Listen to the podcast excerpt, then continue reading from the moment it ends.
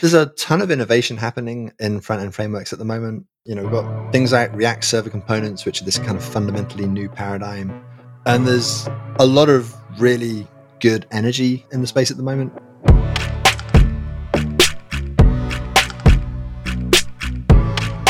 Hello and welcome to PodRocket. I'm Noel, and joining us today is Rich Harris. Rich is the creator of Svelte. He's joined us on the podcast before. I'm really excited to talk to him today. How's it going, Rich? Welcome back. Great to be back. Thanks for having me. We've got a lot to talk about, especially with SvelteKit and stuff. But before we get into that, I want to talk a little bit about Svelte and Vercel and that relationship and like that merge, how that's felt for you, kind of if you're excited about it, if there's been any problems. How has that look? It's been great. And it's been, I think, let me see, I joined in November 21. So 15 months at this point. I've got my feet under the desk. and it's pretty much everything that I hoped it would be. I joined Vercel from the New York Times with a remit to work on Svelte and SvelteKit full time. And there was a lot of conversation about what that was actually going to mean in practice, like would I truly be able to spend my my days working on open source because that's kind of a dream job.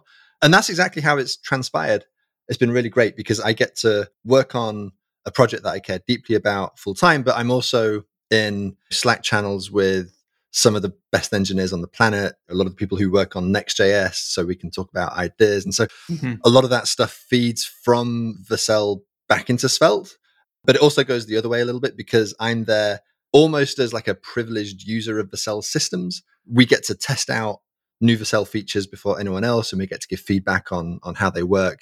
And so it's been this really great, mutually beneficial relationship. I love working there. Nice, nice. That's awesome. Has that new relationship changed how you think about things and prioritize? I guess for better or worse, has it impacted that workflow much? It absolutely has. For many years was just an evenings and weekends project for mm-hmm. all of us. And that's still the case for a lot of contributors. You know, we have this pretty wide contributor base, including a core team of people who work on a mostly volunteer basis. That's great we managed to get the project to a pretty decent state on that basis, it does kind of prohibit you a little bit from thinking big picture thoughts about um, the architecture of a project. Mm. And so having the ability to think, I've got 40 hours this week to work on this project, like what, what do we want to get done at the end of that 40 hours, has definitely been a step change in not just the development velocity, which is kind of obvious, but also the kind of the scope and the ambition of what we want to take on. And that has really accelerated since Simon Holthausen joined Vercel as well. So he is another full time Vercel employee working on Svelte. There's two of us. And having two people in that state, we have regular meetings on what we want to work on together. And it's kind of forced us to be a little bit more organized and professional in how we schedule our time and how we communicate the things that we're working on and so on. So it's been very good. I've uh, you know, we probably should have had that professionalizing influence much sooner. this is, I guess, how real software projects are developed. nice. Yeah, very cool. It has that kind of capacity to work just dedicated on this full time. Has that contributed to the release of SvelteKit 1.0, you think? Would that have taken longer had you not had that kind of support? It would either have taken much, much longer, or, you know, perhaps not even happened at all, or we would have drawn a line in the sand much sooner and said, well, well, this is what you get, mm-hmm. it would have been a much less good framework. Some of the biggest changes came towards the end of the 1.0 release cycle. Yeah. You know, we were making some very substantial changes to how the router was designed and how data loading was designed. And I don't know if we would have had the capacity to do those. And so we would have probably just shipped something that was done, but much less good it's hard to know what would have happened in that alternate universe, but I'm glad that we live in this one. Sure. You mentioned a couple of the features of SvelteKit, but let's kind of contextualize a little bit for people who aren't like in the ecosystem, don't know what's going on. Maybe what is SvelteKit in relation to Svelte, and how does it compare to some of the other front end?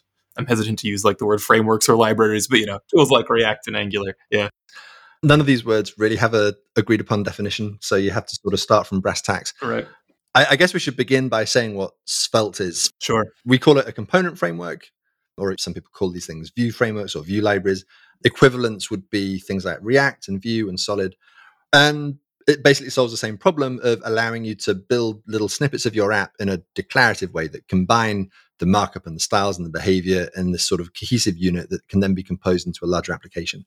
And what the front end community has spent the last few years discovering is that that really isn't enough to build an app because you have your component framework, but then how do you do routing? How do you do data loading? How do you handle environment variables? How do you handle server side rendering? How do you configure your bundler to do code splitting? All of these other things.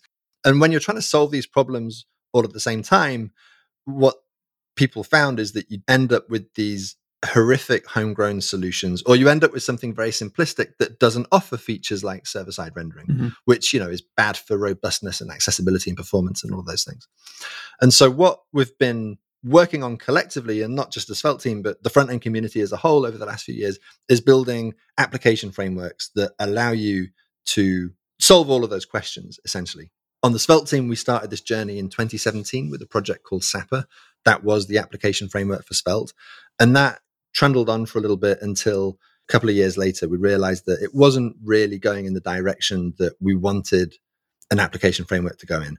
And so we began this project called SvelteKit. Worked on it for a couple of years. We had the stable release in December, just gone. And this is really our answer to the question how do you build an application with Svelte that has all of the modern best practices, is optimized for performance and SEO and accessibility and robustness, is really easy to develop, is really fast, and allows you to do all of the things that you're used to being able to do with modern web tech. And we're pretty proud of how it turned out. It's just the beginning. Like this is not the this is not the final vision. We still have a huge amount of things on our roadmap, but we think that it is the best way to build web applications today. Nice. You kind of mentioned a lot there, and I think it can get tricky, especially for newer devs, when they're kind of trying to discern between like templating or tooling used to create a new app, like the create React app equivalent, right? Like a command you use to spin up an app versus more of a server side component that's helping optimize in performance. Where does SvelteKit kind of fall in there? Does it expand both? Is it really more about the like making routing work for server side rendering? Is it handling a little bit of all of that? So it's essentially a direct analog to Nuxt in the Vue ecosystem. Nuxt is they would maybe describe it as an SSR framework for Vue, although it can do a lot more than just SSR. And SvelteKit is the same thing, but for Svelte. I guess the most salient difference is the SvelteKit and Svelte are built by the same people. Like it's the same core team working on both. Yeah. And so we have this very sort of cohesive idea of where both projects are going simultaneously. But they really have the same set of capabilities, I think. You mentioned Create React App, which is it's essentially a single page app framework even the React team are, are now trying to get get rid of because it kind of codifies a lot of bad practices. Mm-hmm. You know, if you're building a React app, then you probably really should be using something like Next or Astro. But you know, if you're using SvelteKit, you can do a create React app style application just by disabling server side rendering. Mm. So server side rendering is a feature of SvelteKit. You can disable it. Pre-rendering is a feature of SvelteKit. This allows you to generate pages of HTML at build time so that they can be served with maximum performance but you can disable it. You can do dynamic server side rendering instead. So all of these things, they kind of make it difficult to pigeonhole SvelteKit because there is no sort of category that it slots neatly into. But essentially, whatever kind of web application you're building, or even an application that just uses web technologies, like something that you might find in an Electron app or a Tauri app or a, a smart TV app or something like that. Mm-hmm. SvelteKit is our kind of official way to build an application with Svelte. So, what else does SvelteKit offer other than the SSR? Like, what are the big what are the big selling points? Probably the most obvious feature when you start building a SvelteKit app is this idea of file system based routing, mm. which isn't a new idea. This is something that people have been using to build apps for a long time. But this is our take on the idea of file system based routing. And for people who haven't used it, what that means is that the structure of your application and the structure of your project are one and the same. Inside your routes folder, if you have a directory called about, then that will contain your about page. If you have a directory called blog slash, and then in square brackets, the word slug. That is the route that will power your blog slash my first article, blog slash my second article, and, and so on, mm. all, all parameterized. And so it gives you this way of organizing your code base that is really easy and intuitive to navigate. Because if you know your way around the application, you know your way around the code base and vice versa. And then it connects that to a data loading system. So just now I mentioned that you might have a blog slash bracket slug directory. Well, you need a way to get data into that page, and SvelteKit gives you a way of running a function that will load that data with knowledge of what that slug parameter should be. So you can communicate with your database or with an external CMS or wherever your data lives, and you can get that into your component so that you can generate some HTML. That is the heart of what SvelteKit is. It's a combined solution for doing your routing and your data loading. Where it differs a little bit from more traditional web app frameworks and also some newer frameworks that are kind of harkening back to the old days, like Astro, mm-hmm. is that in addition to doing the routing on the server side, it will have a client side router. As soon as your application starts, if you click around the app, then those navigations will be done purely client side with the history API instead of forcing you to go all the way back to the server to get a whole new page and then reloading an entire document. So you get the best of both worlds. You get this very fast startup time really good perceived performance, really good SEO, all of the other things that you get with traditional server side rendering. But from that point forward, your application behaves much more like a native app with instant transitions and persistent state and all of those other things. Nice. Yeah, I think we kind of lose sight now in this world where like put everything back on the server because it's fast and you get like all these nice performance benefits. It's like, well, there is nicety to like we put stuff natively for a reason. Like it's snappy, it feels good. So I think that that does kind of get lost in the conversation a little bit sometimes. It does. And I think that Lighthouse is largely to blame for that because for such a long time, Lighthouse and Core Web Vitals and all of these other things, they're very heavily focused on the initial page load experience. But in reality, the main things that people interact with on the web, and I'm not talking about the like the long tail of content sites, but the things that people actually use day to day, you have these long-lived sessions where you are navigating around the app a lot. And if you have to go back to the server for each new piece of, of HTML, then you're really suffering needlessly. You're harming performance for no good reason. Mm-hmm. The correct way to build almost every web app is to have server side rendering and then client side navigation from that point forward. Yeah, yeah, exactly. It depends on the typical use case for the app, right? Like content sites, recipe websites, for example, right? Mm-hmm. Like the initial page load's probably what matters. But any like interactive heavy app, it's like, well, it's nice when the initial page load's snappy, but we still want to have it like feel good as you navigate this heavy app, lots of pages, lots of navigation. There's something to be said for a framework a paradigm maybe that handles both of those nicely. So like the developer experience is nice because you can be like, well, I can do pretty well on that initial load, but also like when I'm working on the heavy use side, you know, we still have all those niceties there. Let's talk a little bit more about the dev experience. Is there anything in SvelteKit in particular versus Svelte that makes it easier to kind of develop, work on apps? Yeah, Svelte by itself really takes developer experience very seriously. Our whole raison d'etre is to try and deliver the best possible developer experience without compromising on user experience. Mm-hmm. And so we have essentially a component language, which is a superset of HTML and it makes it very easy to express concepts quite concisely. Like we typically find that component built in Svelte is 30 or 40% smaller than the equivalent component built in React, for example, because we have this compiler that is able to has the best way to describe it. It will instrument your code and because it understands your intent and it will translate that into something that the browser understands. The developer experience that Svelte kit adds on top of Svelte really largely comes from Vite, which is a development server and bundling tool that's been around for a couple of years now. SvelteKit, I think, was the first major adopter of it outside the Vue ecosystem. And it provides you with this instantaneous startup, like not like the bad old days where you'd have to wait for Webpack to bundle your entire app before you could load anything. It will create everything instantly and it has hot module reloading built into the core and a lot of other features which make it really nice to use. It has things like TypeScript built in you don't need to configure that and all of the other stuff that you sort of take for granted in a modern web code base Vite just handles for you. And so SvelteKit is able to capitalize on that. We just get all of that for free which is really nice. Nice. Have you guys been pretty satisfied with that decision to go to Vite early? Absolutely yeah. It wasn't an easy decision to make. We initially started out with something other than Vite we started with a project called snowpack. And so it was quite a disruptive thing early on in our development cycle to say well, Vite 2 has just come out and it looks like it solves our problems a little bit better, but it's still this kind of unknown quantity. Mm-hmm. But after a bit of research and kicking the tires, we decided that it was worth placing a bet on. And it really has paid off because, in case you haven't noticed, Vite has taken over web development completely. It's a hugely successful project which has contributors from this very broad cross section of the front end ecosystem, including the Svelte core team. There's overlap between the Svelte core team and the Vite core team. Like we have this very kind of conversational and collaborative relationship with the Vite team, which has worked out really well for us. We have several episodes on Vite. Listeners can go find them. There's there's a, a bunch of information. We're all about it. Yeah. Every time I can be using it for like local dev in particular, the quick feedback experience is kind of surreal almost. It's so nice. How about like when it comes to like deployment, getting your app out the door? Is there any improvement there over what you could do natively with Svelte? Are there a few more concerns because you have this potential kind of server running that will be in charge of some stuff as well? Is it add any roadblocks to deployment?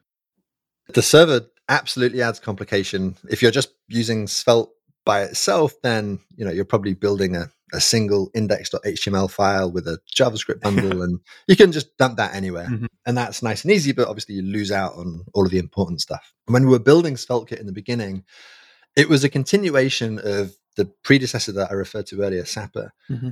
and Sapper's stance on this was you either deploy a node server and we will build a node server for you, or we're going to generate pages of static HTML. And that was basically what people were doing in the late 2010s. And it kind of made sense. But nowadays, you've got this plethora of different development environments and even different deployment environments. Right. And also different runtimes that are being used on those environments. You have Cloudflare workers, you have Deno, you have Bun now, mm-hmm. and then obviously you have Node on Lambda. Mm-hmm. At Vercel, we have serverless and edge functions. Serverless is essentially an abstraction on top of Lambda, and edge functions essentially an abstraction on top of Cloudflare workers. And those are two separate runtimes. And so all of this stuff, like if you're left to deal with that yourself as an application developer, then you have a lot of things to worry about. And obviously, your app is not going to be very portable once you've built something for a, a particular environment. So, one of the first things that we did when we started working on SvelteKit was we created this concept of adapters. The idea is that SvelteKit will build a production version of your app, and then an adapter will take it and essentially make it compatible with whatever deployment target you choose. Mm. And so we have official support for Vercel, Netlify, Cloudflare pages, Cloudflare workers. Adapter static is, is a thing that will turn it into static HTML files if your app is suitable for that. And we can also generate a node server. The community has provided adapters for Bun and Deno and Azure and various other services. So basically, wherever you're deploying it, all you need to do is npm install the adapter in question, add it to your Svelte config, and, and, and you're ready. You don't need to worry about the peculiarities of all of these different environments. It's just taken care of for you.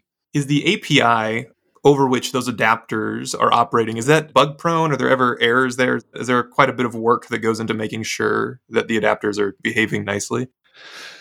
Y- yes. I mean this is one of the places where there's definitely some moving parts. The adapter api itself is quite simple but different platforms have different quirks in in how these things work. For example on cloudflare pages every request goes through a worker on other platforms, if you have static files, then they are served before any function is invoked. Like little subtle differences like that can result in slightly different behaviors the adapters need to account for. And so, yes, we do definitely get issues on the adapters, but they're usually pretty quick to fix because the adapter API itself is, is fairly straightforward. It's so nice that we're able to do it at the level of an adapter that we don't have to start trying to work around all of these quirks in the framework core right. because it means that like we can be working on these things in a kind of a, a, separate channel and we're not worried about making breaking changes because it's not in the framework itself.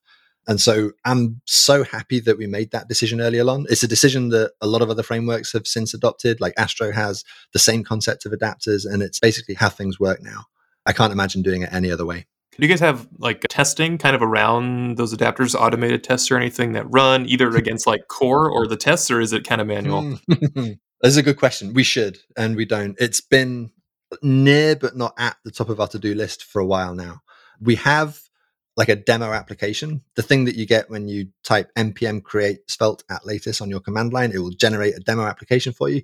What I would like to see us do is add some end to end tests inside that application when we do create a SvelteKit app, it's really easy to add end to end tests and also unit tests via Playwright and Vitest. Mm. It just kind of configures that for you.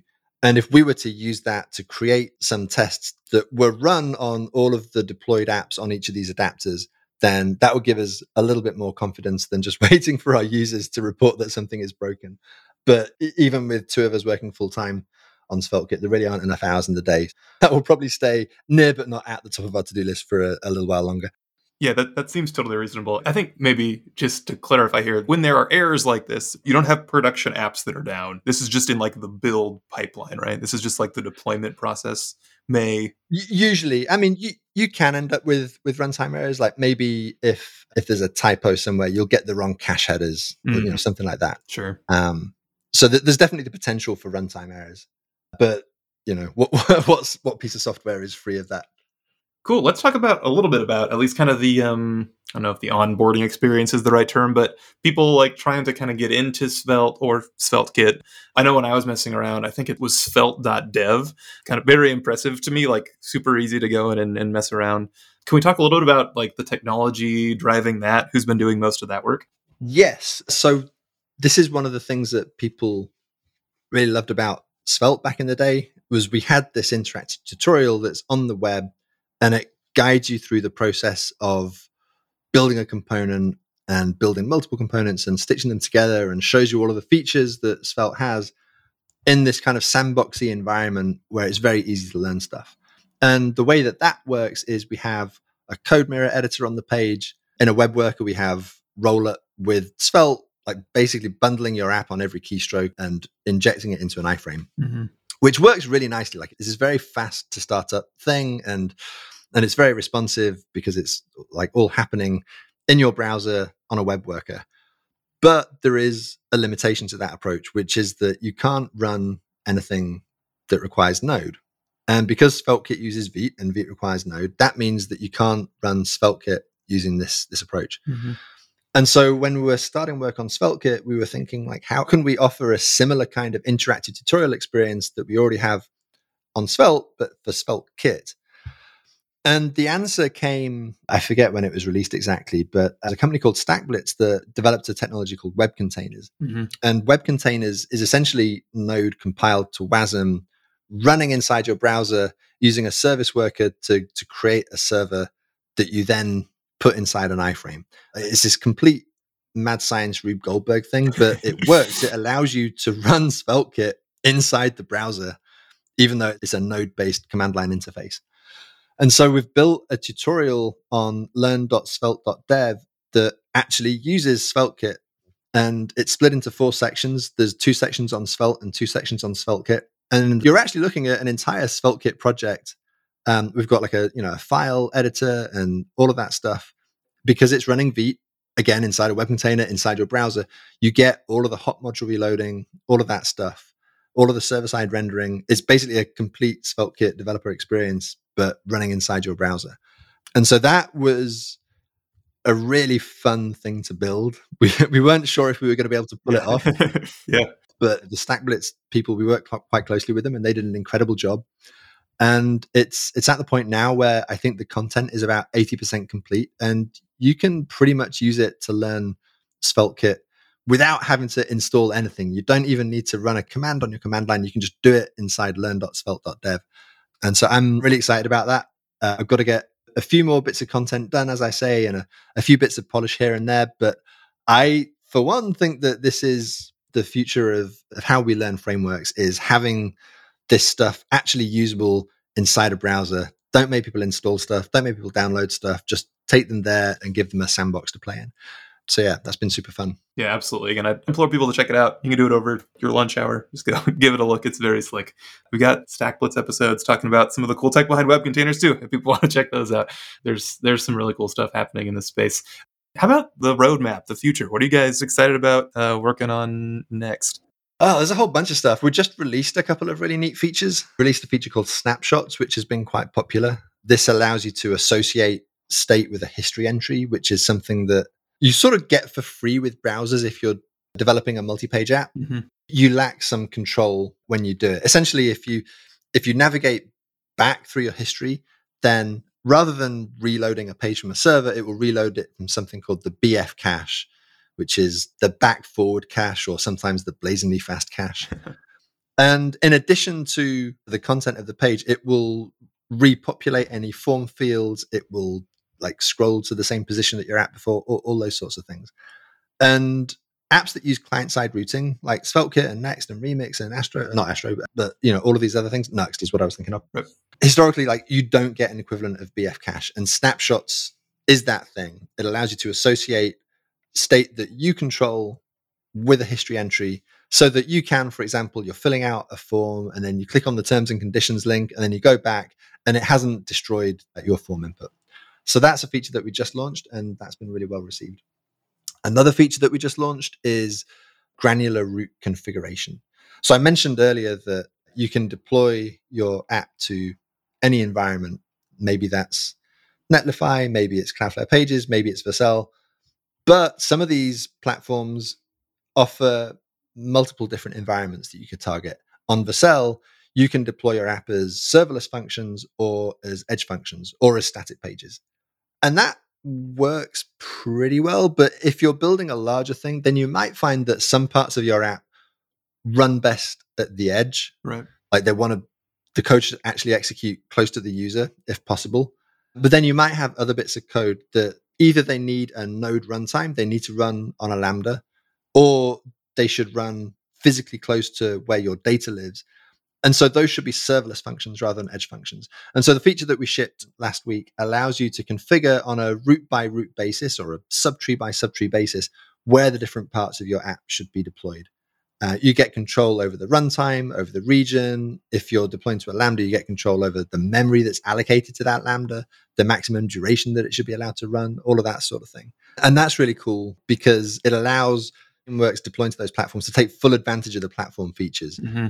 In the Vercel case, there's a feature called incremental static regeneration, which is sort of like cache control on steroids. It, it makes it really easy to have statically generated content, so maximum performance, but which is driven by either an expiration interval or you actively saying this page now needs to be regenerated and then it will regenerate it and push it out to the edge of the network all within under a second which means that you get like the best possible combination of performance and dynamic content and that's something that we're a couple of days from having support for in SvelteKit. Nice. So that's going to be really great. I mean, there's so much stuff. We're we're looking at data streaming mechanism this week. We're looking at some more sophisticated control over routing. We want to be able to have like history driven modals and things like that. There's so much stuff that I'm kind of blanking on parts of it right now, but we've got a lot. Yeah, yeah. Again, I, I feel like a lot of the stuff you're describing kind of harkens back to what we were talking about before of like the different shapes of web traffic and how there's like different concerns on like very read heavy applications that you care about every millisecond of that initial load versus interaction heavy stuff. It's cool to hear that you guys are kind of thinking about those different use cases and how one must rely upon the tools of the like hosting platforms and it's a point of friction a lot of the time we are trying to like make these frameworks that are nice to develop in work well with all the features of those platforms. So i think that is a, a noble goal to be to be working towards. So that's cool to hear if we can zoom out a bit more, is there anything kind of more broad or more generic in this space, like the future of kind of front end dev work? I'm hesitant to use the word like frameworks because it means different things. Is there anything kind of in that in this space that you're looking forward to or excited about? There's a ton of innovation happening in front end frameworks at the moment. You know, we've got things like React Server Components, which are this kind of fundamentally new paradigm. And there's a lot of really good energy uh, in, in the space at the moment a lot of it is slightly narrowly focused on performance and and I think that the performance questions are obviously important but they're the sorts of things that you know there's different trade-offs and things are going to get shaken out over time right. but I think the more interesting stuff to me is what innovations we're going to see in developer experience over the next few years like I don't have any answers to these questions but obviously everyone's very excited about um, what artificial intelligence is going to mean for programmers. Right. Like, what is an AI powered front end framework look like, for example? In the more near term, I- I'm excited that people are starting to think more deeply about the real time experience. We've got stuff like Replicache and PartyKit is a new product that hasn't actually been launched yet, but it, it's something that I'm very excited about. Stuff that's going to make it really easy to add collaborative real time data to applications historically that's sort of been an, an afterthought i think but You know, maybe we're going to get start to see frameworks think deeply about how to integrate that into their architectures. There's a lot of stuff I think that's that's like reasons to be hopeful and optimistic about front end engineering at the moment. And yeah, I think I think to your point as well of like performance. There's a lot of focus on it right now. I always I always wonder if like that is a justification devs use because they want to use the cool new stuff and it's like oh well i can it's easy for me to say we got to switch everything if i can say we'll have 10% better performance. What's the thing i'm thinking of? Goodhart's law i think where the minute something becomes a target it ceases to be a useful measure. But because it's something that's so easy to quantify like time to interactive is it's an it's a number it's a very simple number that you can understand. Right. And so people like quite rightly focus very heavily on these things but you know maybe the best representation of someone's experience of using the web. Mm-hmm. and actually when you look at the main culprits of poor performance on the web it's generally stuff that is outside the control of the technologies that people are using to build those sites. It's stuff like third party ads and analytics like all of these other things which coincidentally are the biggest contributors to layout shift and annoying pop-ups and banners and all of that stuff. So people do focus on performance because it's an easy thing to focus on. But I would love to see slightly more broad and considered view of what being a user of the web should look like in 2023. Yeah. We're trying to do our bit, I guess, by trying to promote the, the kind of best practices that we think are important. We haven't mm-hmm. talked about how SvelteKit handles form interactions and stuff like that, for example, but trying to essentially bake best practices into the framework itself so that it's as easy to do the right thing, if not easier, than it is to do the wrong thing. When you're just inherently encouraging people not to reach for additional like JavaScript libraries and stuff, and you can just do it and it's performant and nice and kind of the way the web was intended to work, maybe a strong term, but the way it na- natively works. Everyone ends up in a better place for it at the end of the day. Yeah, is there anything else you want to point listeners to? Again, we talked about a lot. Any anything else you want to mention? If you're interested in building web apps with cool new tech, then come to kit.svelte.dev. We have a Discord channel full of people who will help you get oriented, svelte.dev slash chat. And we, you know, we have biannual conferences. We have a, a, virtual conference that's, I think the next one's coming up in May, perhaps, and then a, an in-person one later this year. And it's it's just a really fun community. Everyone's really friendly. Come on by. Nice, awesome. Thank you so much for coming online and chatting with me. It's been a pleasure. Yeah, thank you.